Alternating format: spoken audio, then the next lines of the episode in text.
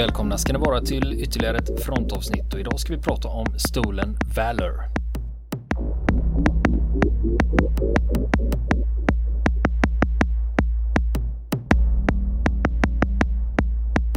Och nu ska vi fortsätta prata om Stolen Valor. Sen då så kom ju den här Stolen Valor Act då under Obama-tiden då. 2006 så trädde den i kraft. Den, den eh, liksom eh, beslutades 2005. Eh, och eh, den kom sen efter några år att upphävas tillfälligt. Eller i alla fall att den, den, den ogiltigförklarades. Och det har att göra med en person som heter Xavier Alvarez. Som var en politiker i Kalifornien. Här då på 2000-talet då. Han var ingen hög politiker, han var eh, medlem i en regional vattenstyrelse. Klart vatten är ju viktigt i Kalifornien. Men eh, satt inte på någon hög post i alla fall. Men när han, när han 2007 då året efter Stolen Valor Act började gälla, introducerades som en ny medlem i den här politiska församlingen så höll han ett tal där han presenterade sig. Och då utgav han sig för att vara en gammal militärveteran som hade tjänstgjort 25 år i marinkåren. Han, han sa att han hade slutat 2001, han hade fått Medal of Honor och var, hade blivit sårad flera gånger i strid. Och det här var ju någonting som fick eh, folk att höja på eh, ögonbrynen, bland annat den här Doug Sterner då, Medal of Honor-experten då. Och det visar sig då med några snabba eh, klick. Pratar att den här mannen, Xavier Alvarez, han hade inte gjort en enda dag i armén. Överhuvudtaget. Och eh, det blev ju åtal mot honom. Och det blev rättegång. Och eh, han hävdade då att det här att han eh, skulle bli straffad för att han hade sagt att han bar Medal of Honor. Det bröt mot hans yttrandefrihet, hävdade han. Och högsta domstolen gav honom rätt. Är det så här, uh, take the Ja. fifth eller vad är det de Ja. brukar säga? Just det. Det- Så att de gav honom rätt här. Att han har rätt att gå runt och säga att han har fått Medal of Honor om han vill. Tyckte, tyckte högsta domstolen, vilket gjorde den här uh, Stolen Valor Act eh, i princip värdelös. Då. Men däremot så det står ju fortfarande fritt fram för de här jägarna att eh, lyfta fram dem i ljuset och låta dem stå där med skammen. Men de kunde inte straffas för att de hade ljugit om sina medaljer eller sina eh, si- eller om militär bakgrund. Och det gjorde att man tog ett nytt tag kring det här och kom fram med en ny Stolen Valor Act. Då, som, kom, eh, som kom eh, några år senare, 2013. Så kompletterade man den här då. Och då skärpte man bestämmelserna då där man gjorde det helt enkelt till ett federalt brott att ljuga om militär bakgrund om det var så att man gjorde det för att vinna pengar, egendom eller andra fördelar.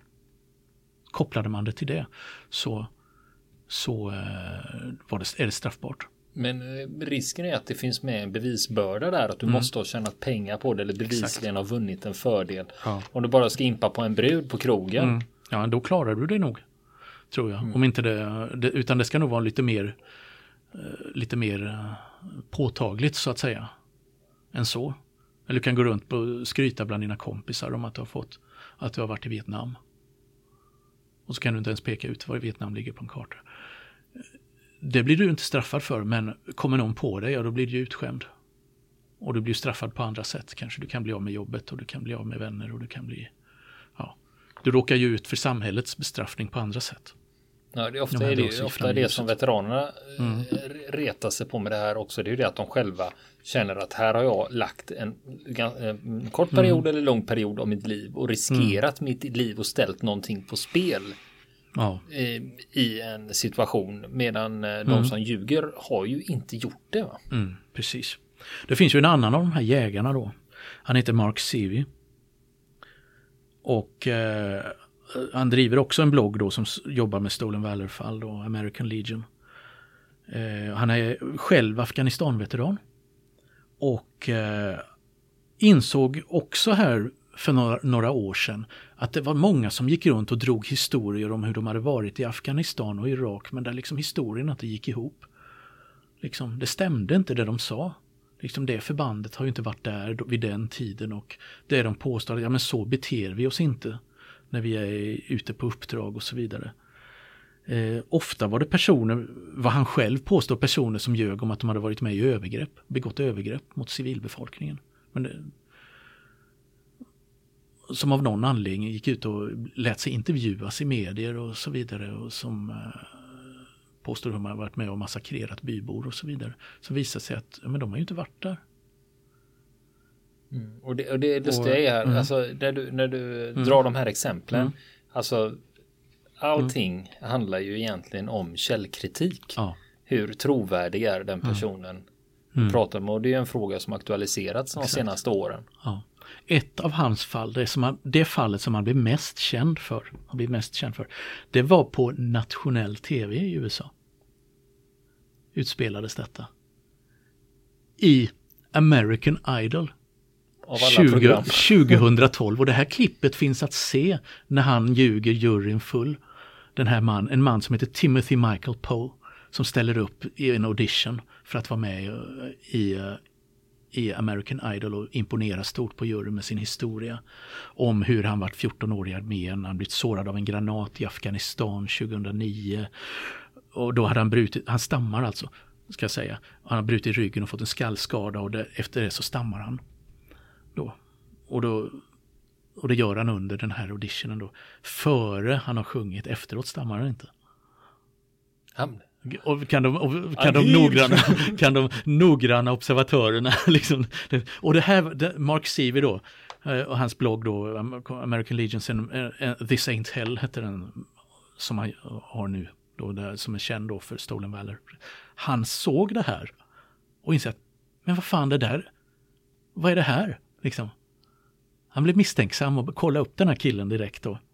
Det tog, det tog 20 minuters research så kom han fram till att Sivi, eh, eller kom han fram till att den här killen då, Timothy Michael Poe, ja han hade varit i Afghanistan. Men bara i 20 dagar. Och han hade inte blivit sårad eh, av en granat i en strid utan han hade trillat ut av, ur en lastbil. Hade han gjort. Och fått en skada då.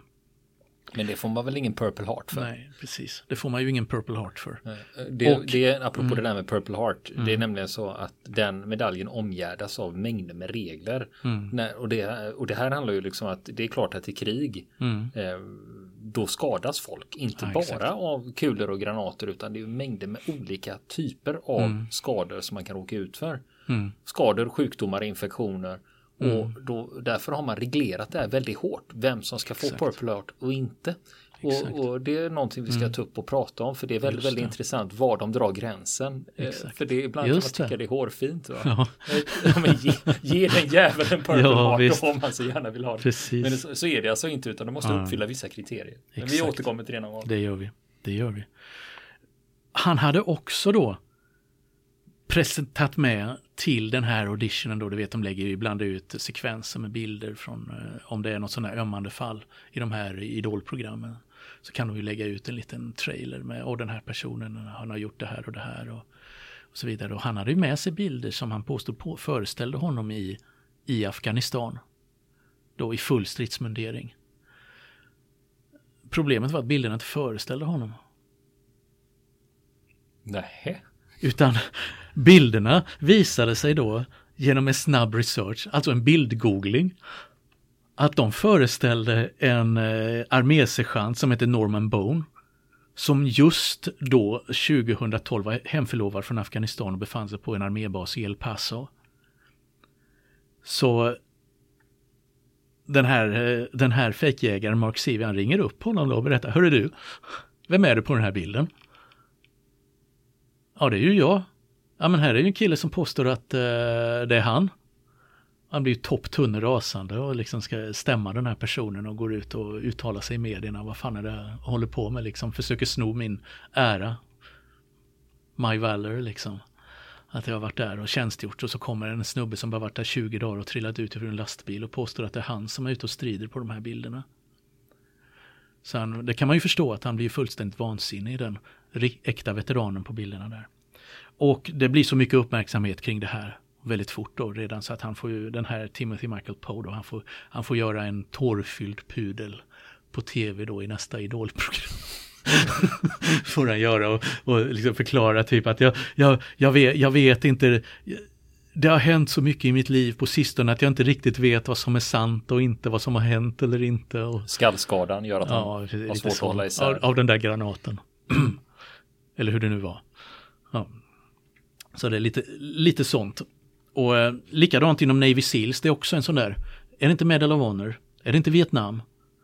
Då är det Navy Seals eller Rangers. Jag hade faktiskt skrivit upp det här på en lista på ja. grejer man kan berätta om det här. Mm, att om, för om man ska titta på hur många mm. Navy Seals mm. finns det faktiskt ja. som har genomgått den här utbildningen och varit i aktiv tjänst. Mm. Det är ju ett visst antal. Och sen om man då lägger mm. till alla som säger sig ha varit Navy mm. Seals. Plötsligt handlar det ju jag, jag vågar inte ens gissa på någon statistik där. Frågan om någon överhuvudtaget orkat räkna på det där. Nej, precis.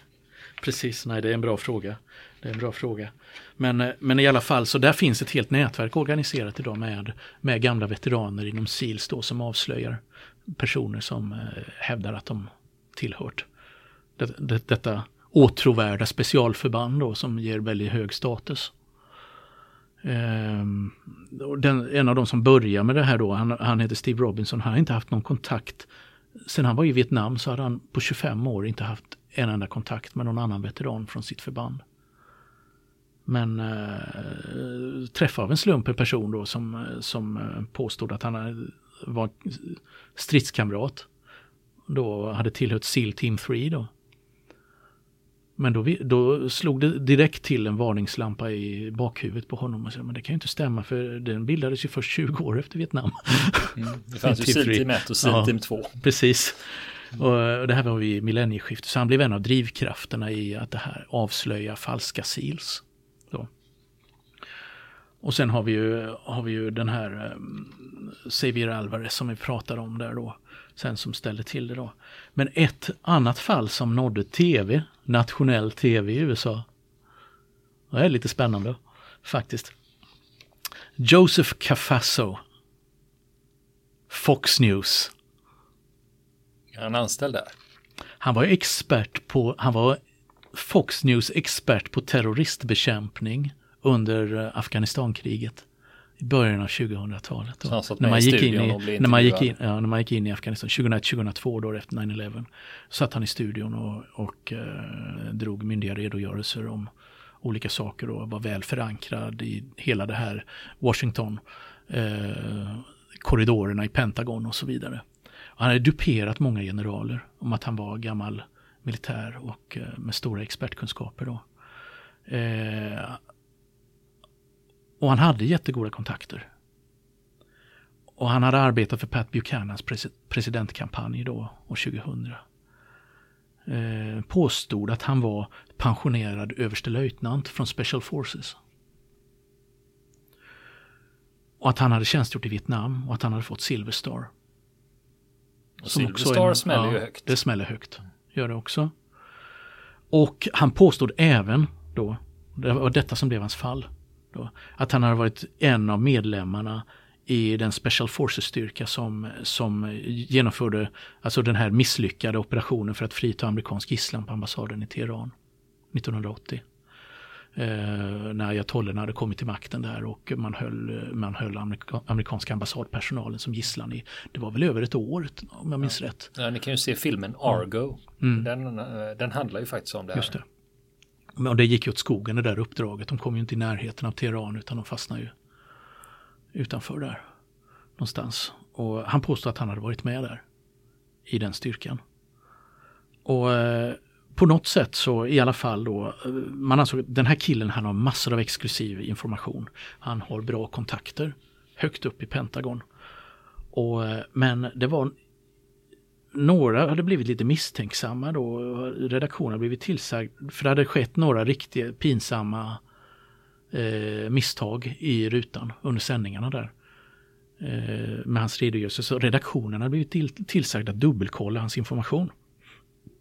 Och det fanns även några på redaktionen som började tvivla på att han var den han utgav sig för att vara. Och 2002 så var det en Fox-chef som bad en säkerhetskonsultfirma att kolla upp den här Joseph Cafasso. Vad är det för en filur egentligen?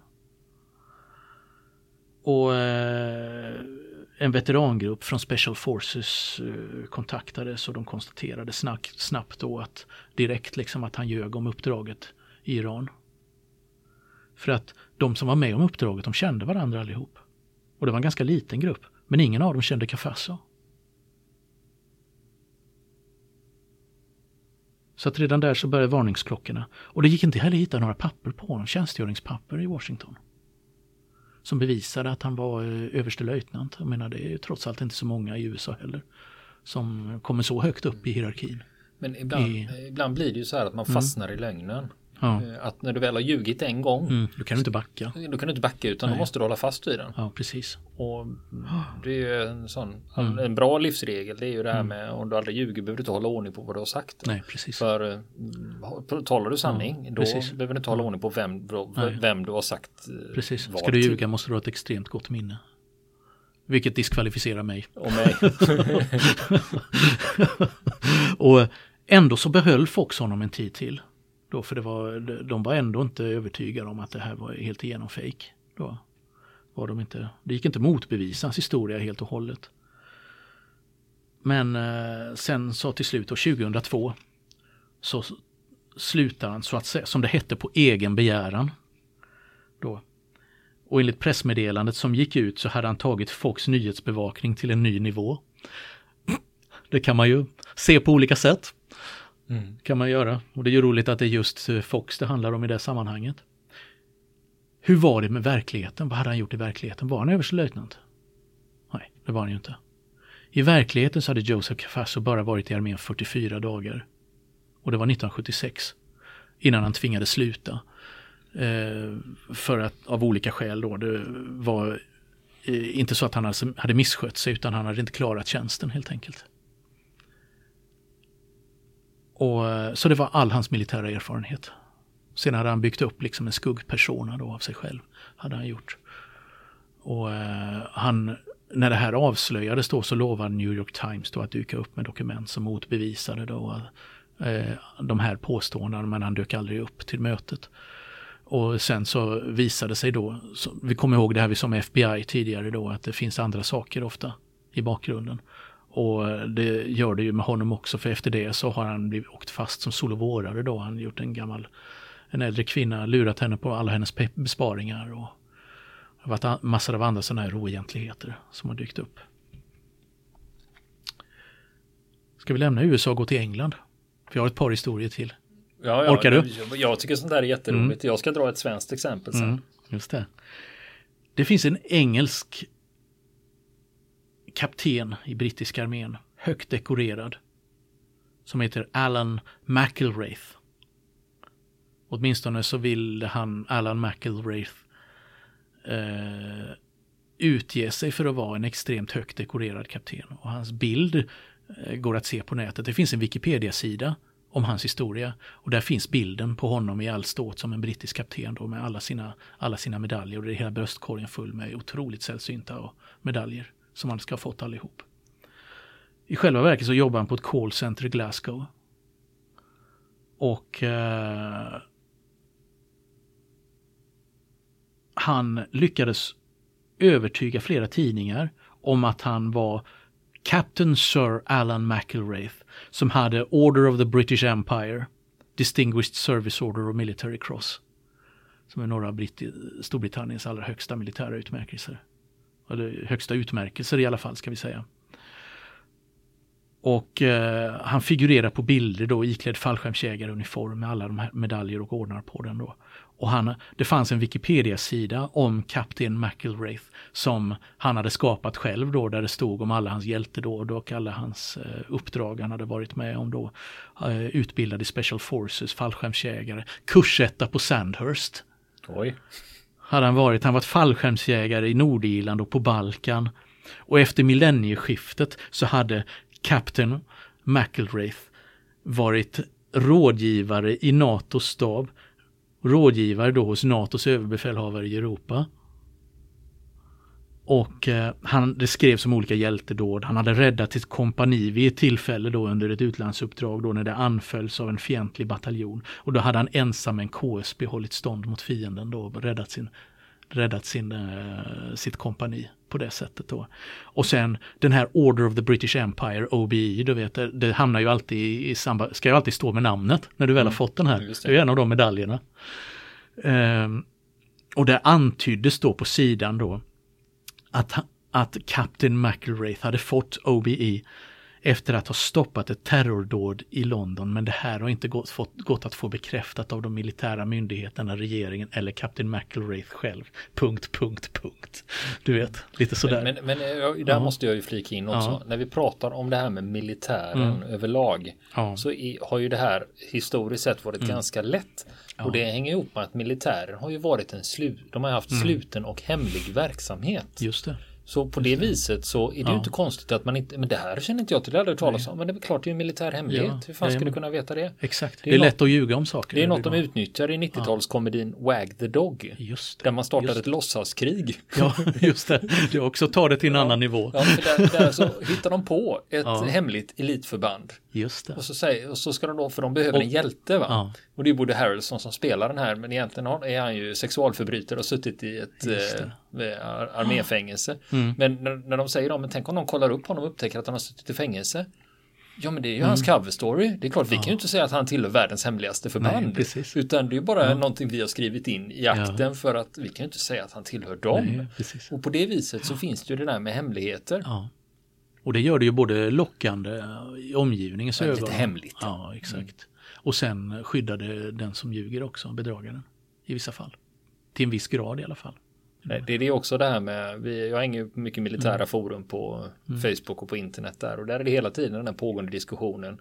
Mm. Speciellt nu när den här stora övningen. Aurora 17 pågår. Att hur mycket ska man lägga ut? Var är det om man har tagit en bild på en häftig stridsvagn eller ett, mm. en, en Folk saknar ju gränser liksom. Att, och det är ju det här att det här är ju ett reellt problem som eh, inte, förmodligen inte kommer gå att skydda sig mot i en konflikt. Det har man ju sett redan i Ukraina och så vidare när ryssarna försöker smuggla in eh, hela divisioner i östra Ukraina och så vidare. Det finns ju någon, alltid någon snubbe, även bland deras egna, som aningslöst lägger ut en bild. Och kolla den här militärkolonnen. Tufft va? och som blir ett bevis för motståndaren. Ja, och det här är ju ett problem ja. att förr var det ju inte så, men nu Nej. har alla en kamera och en videokamera ja, i exakt. fickan som exakt. är direkt uppkopplad. Och det är just det. Och det, det öppnar en dimension som är... Eh, med, med, med ett informationsflöde som är okontrollerbart. Mm. Och vi kan ju inte göra så, vi kan, man kan ju inte ringa internet och be dem ta bort det. Nej, men utbryter det en konflikt så är det första de kommer göra att släcka internet. Eller tvärtom, gasa på. Ja, det kan man också göra. beror, på, beror på vilket skede av konflikten man ja, är i. Gratis wifi ja, överallt. Ja. Behöver vi propaganda eller behöver vi uh, blackout? Precis. Mm. Men tillbaka till kapten Alan McElwraith. Nu hör du citationstecknen nu här. De imaginära citationstecknen. citationstecknen. Eh, han la upp den här sidan med sin på, påhittade persona 2005 på Wikipedia. Och med bild och allt på sig själv då. Och det, liksom uniformen hade han ju köpt eh, någonstans. Och delar av det och liksom pusslat ihop till uniform. Och medaljer hade han väl köpt. Eh, Fejkmedaljer och äkta medaljer om vartannat. Och liksom bara för att hänga på bröstkorgen då. Och som Wikipedia är, där finns ju också en kontrollmekanism. Gör det ju i, i alla de här, alla redaktörer som är där då, man, vars, när det sker ändringar av artiklar, det dyker upp nya artiklar, så försöker man verifiera och pröva. Stämmer det här? Stämmer det inte? Finns det belägg för det här? Och den här sidan togs bort tre gånger på grund av eh, tvivel på äktheten då, men, men han envisades och la upp den på nytt hela tiden då uh, Alan McElraith. Och eh, till slut då så avslöjades då hans dubbelliv då av eh, en skotsk eh, kvällstidning då som heter Daily Record och det var våren 2006. Eh, för då började det ställas frågor om honom. Det hade börjat cirkulera eh, uppgifter om den här mystiska kaptenen då. Och varken armén eller Buckingham Palace kunde, kunde säga att de hade hört talas om honom. Och när kvällstidningen då ringde armén så var en talesman för armén som sa att jag kan bekräfta att han är fejk. Han har aldrig varit officer, soldat eller kadett. Jag föreslår att ni letar bland rymdkadetterna. Space Cadets. Precis. och då visar det sig då eh, att han jobbade på Dells, datafirman Dells callcenter i Glasgow. Men eh, när skriverierna om honom började så dök han inte upp på jobbet. Då fick han sparken från jobbet. Och hans fästmö slog upp förlovningen med honom. När det här, när det här kom fram då. Och eh, som det är med de här personerna, här har vi ett exempel på en annan person då, kanske lite mer oförarglig, för han hade ju inte gjort det här för att på något sätt tjäna pengar eller någonting. Utan, eh, utan kanske ja, uppmärksamhetstörstande. Stackars människa. Då. Så för ett år senare så dök han upp som trollkar. Han utgav sig för en trollkar som heter Ledger och påstod att han kunde få kvinnor hur lätt som helst genom att genom magi. Det är väl inget tills brott? Det, nej, tills, det upptäcktes att nej, eh, uppdagades, men han är ju inte trollkarl. Det var, var inte han som fejkade med kaptensuniform? Ja, just det. Nu utger han sig för att vara trollkarl. Han kunde inte trolla heller. Kunde han inte. Han bara påstod att han var det och gick runt och skröt om att han var trollkarl. Gjorde han. Och, eh, och sen dök han upp igen då, några år senare. Då, som, och påstod att han var stor fastighetsmagnat. Som hade eh, blivit mångmiljonär på sina fastighetsaffärer. Det stämde ju inte heller. Gjorde det inte. Och, eh, och så har det pågått genom åren. Nu har jag inte hör, sett att det har dykt upp någonting på de senaste åren kring. Kanske har han fått behandling eller så har han kommit på något annat att göra. Eller så har han inte blivit avslöjad igen. Mm. Vad vet jag. Det finns ju en eh, svensk journalist mm. som heter Anders Sundelin och han har skrivit mm. en bok, eh, Konsten att berätta en historia. Mm. Och han har intervjuat eh, bland mm. annat författare och manusförfattare. Lars Molin, den gamle mm. tv-dramatikern bland annat. Ja. Och, men så har han också med en, så här, en så här sol och vårare. Mm. Som då har bedragit kvinnor ja. och liksom utgitt sig ja. för att vara någonting som man inte är hela tiden. Och han sa det att det bästa sättet egentligen det är ju och, alltså jag är väldigt för att vara bedragare så är jag väldigt, väldigt tystlåten. Man tror att ja. folk, man ska snacka en jävla massa, snacka Nej. folk fulla med skit. Det gör jag inte, jag håller ju tyst. Va? Ja. Men dyker jag upp med en prästkrage ja då behöver inte jag säga. Och så är jag präst också. Nej, utan folk lägger ihop allting och hittar på sin egen story. Så jag ja. kanske kan bidra med en liten ja. pusselbit. Mm. Folk snackar sig in, men, kan snacka sig in själva folk, i det. Folk mm. bygger en egen version i huvudet. Ja, och det är ju ganska mänskligt för vi människor mm. hela tiden så försöker vi ju mm. förstå verkligheten och lägga pussel. men han sa ju att han var präst. men det gjorde han aldrig. Men han visade sig kanske för Jo, men det ja, finns många okay. exempel på det där när folk har fått för sig saker som mm. det stämmer inte men man är helt hundra på att man har sett det eller hört precis, det. Precis, precis, just det. Och så finns det de här tvångsmässiga ljugandet, det här patologiska då, men det är, det är lite mer sällsynt troligen. Mytomani. Ja, just det. Precis. Precis, utan det är nog för, andra förklaringar många gånger i de flesta fallen när folk ljuger och hittar på på det här sättet.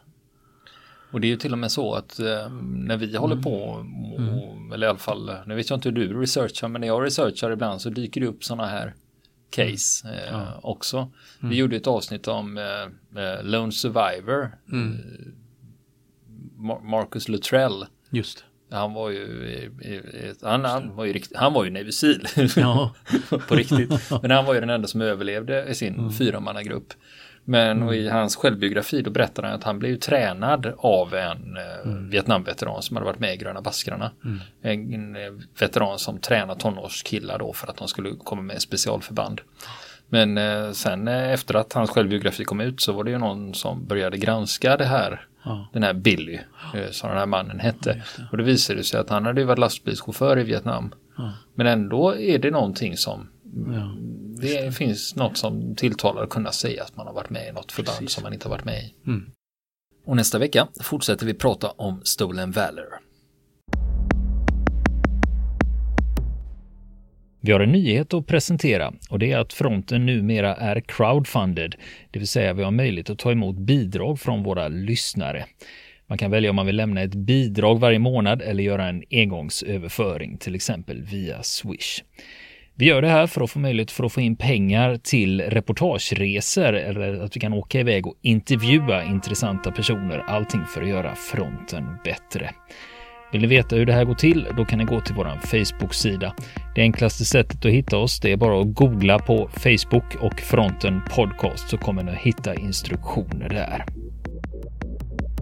Vill ni komma i kontakt med oss så kan ni göra det via vår Facebook-sida som heter Fronten. Det är inga problem för er att leta er fram där. Eller också så mejlar ni på vår mejladress och det är frontenpodcastgmail.com.